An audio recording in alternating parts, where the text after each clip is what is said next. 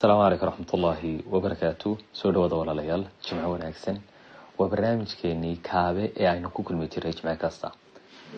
Barnaamijkeenan kaabe fadhigan afraad waxaynu kaga hadli doonaa ama aynu ku falanqeyn doonaa muhiimadda ay leedahay qofku inuu qaato ama uu barto xirfadaha sida aynu ognahay adduunyadu maalinba maalinta ka dambeysa way isbedeleysaa wax badana adduunyada waa laga sii fahmaya hadday noqoto dhanka teknolojiyadda oo waayahan dambe aada iyo aada horumar loogu sameynayay. Oo aynu ognahay goobaha shaqada inay soo galeen waxaan la yidhahdo a artificial intelligence. Marka waxyaabahaasoo dhan waxay caqabad ku noqon doonaan goobaha shaqada. Inta aynaan bartaa ka gudbin aynaan gudagelin barnaamijkeena khasab waxaa ah idinkuma dhiirigelinayo qofku inuu shaqaale noqdo.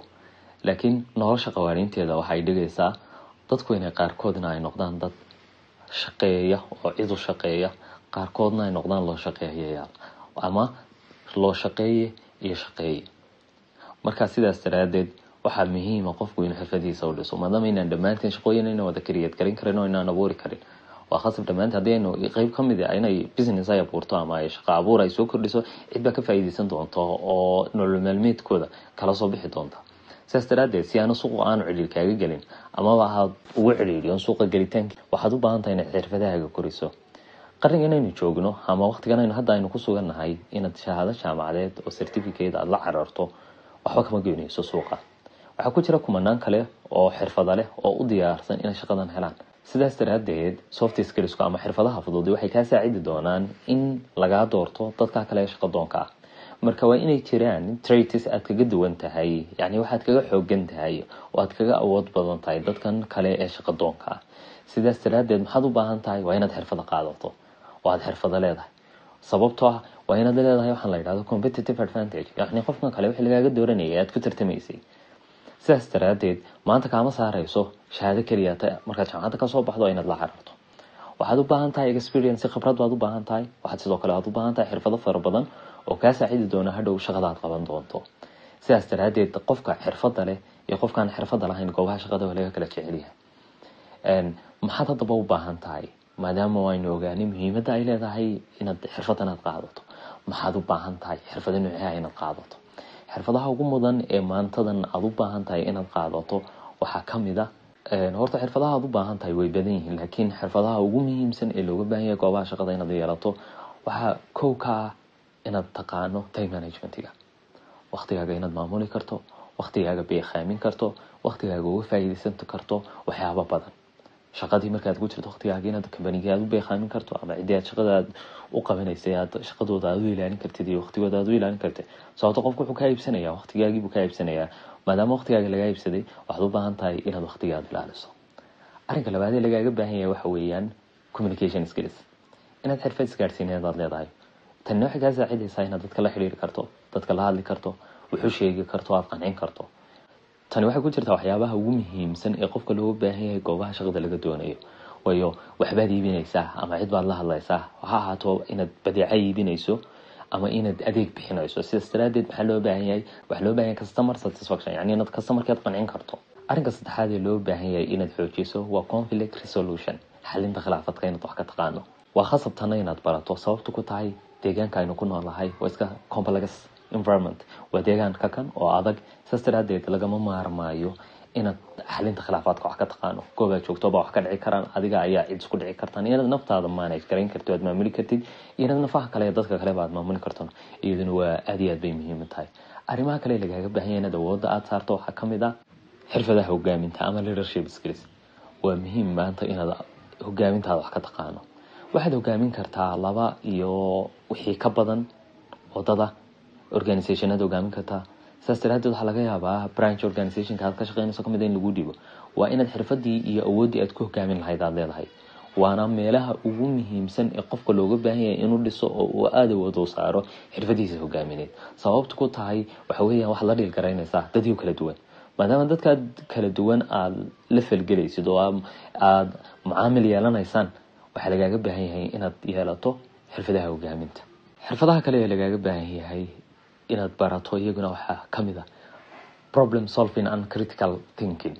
Yani inaad mashaakilaadka aad xalin kartid deegaankaad joogto ama goobtaad ka shaqeynayso mashaakilaad baa ka dhici kara. Mashaakilaadka iyagana sidee baad u xalinaysaa sidee baad uga qayb qaadanaysaa sidee baad u noqonaysaa qof wax ku oola oo lagu soo hirto la isula yimaado waa inaad barato xirfadan xirfadaha kale ee muhiimka iyagana waxaa ka mid ah customer care and customer satisfaction sida customerka loo ilaaliyo islamarkaana qanaacadooda looga shaqeeyo.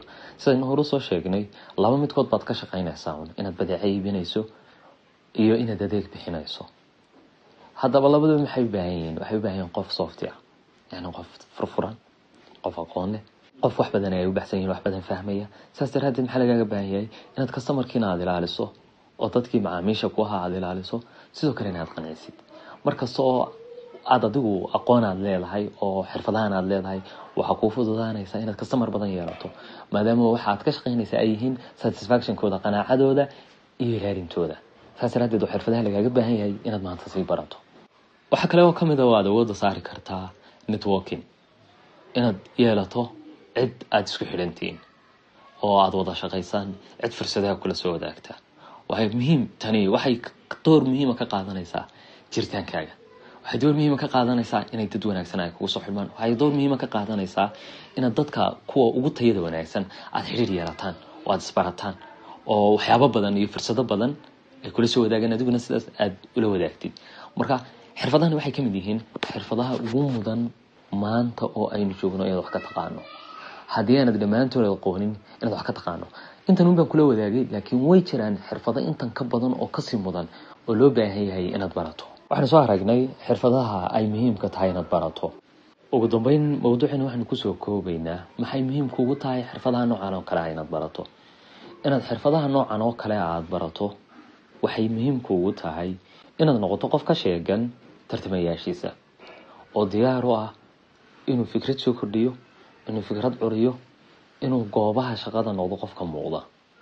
Laha midkood bay noqon karaan oo qofka ay u caawiyaan xirfadahan inuu barto waxay u caawiyaan qofku haddii uu doonayo inuu noqdo qof cidu shaqeeya. Shaqadiisa waxay ka dhigayaan mid wax saar leh. Isagana waxay ka dhigayaan qof tayeysan sidoo kale waa caawinayaan qofku haddii uu doonayo inay iskii shaqaysto oo isagu iskii shaqo u abuurto. Sidaas daraaddeed xirfadahan waa looga baahan yahay qof kasta oo suuqa doonaya inuu soo galo. Ha ahaado loo shaqeeye ama ha ahaado shaqeeyi sidaas daraaddeed xirfadahan waa inaad ku dadaasho barashadooda. Inaad ku dadaasho barashadooda waxay muhiim u tahay adiga jiritaankaaga waxay muhiim u tahay inaad gasho suuqa oo aad timaado.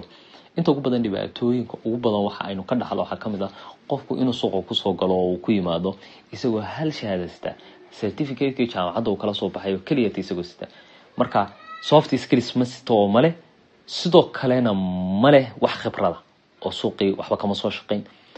Maanta laga bilaabo laba mid buu ka dadaal. Barashada xirfadaha iyo sidoo kale inaad haddii aad xitaa shaqo rasmiga aad weydo inaad volunteer aad ku shaqeyso. Meeshay doonto ahaato isku day inaad volunteer ku shaqeyso oo aada yeelato khibrad. Laba shay baad ka dhexlaysaa khibradda goobaha shaqada laga doonayo iyo khibradda oo adigu aad dhexli doontid oo mashaakilaad fara badan aad la kulmi doonto suuqa aad ka heli doonto. Sidaas daraadeed inaad xirfadaha aad ku dadaasho barashadooda iyo inaad yeelato experience adigay muhiim kuu tahay. Inaad guuleysato oo qofka ku guuleysta waxa uu doonaya aada noqoto intan ayaynu ku soo koobaynaa mawduuceena yare kooban haddii aad halkan soo gaadhay oo intaaba aad ila socotay waxaan ka codsanayaa kanaalka inaad subscribe saarto isla markaana la sii wadaagto walaalaha kale waad mahadsan tahay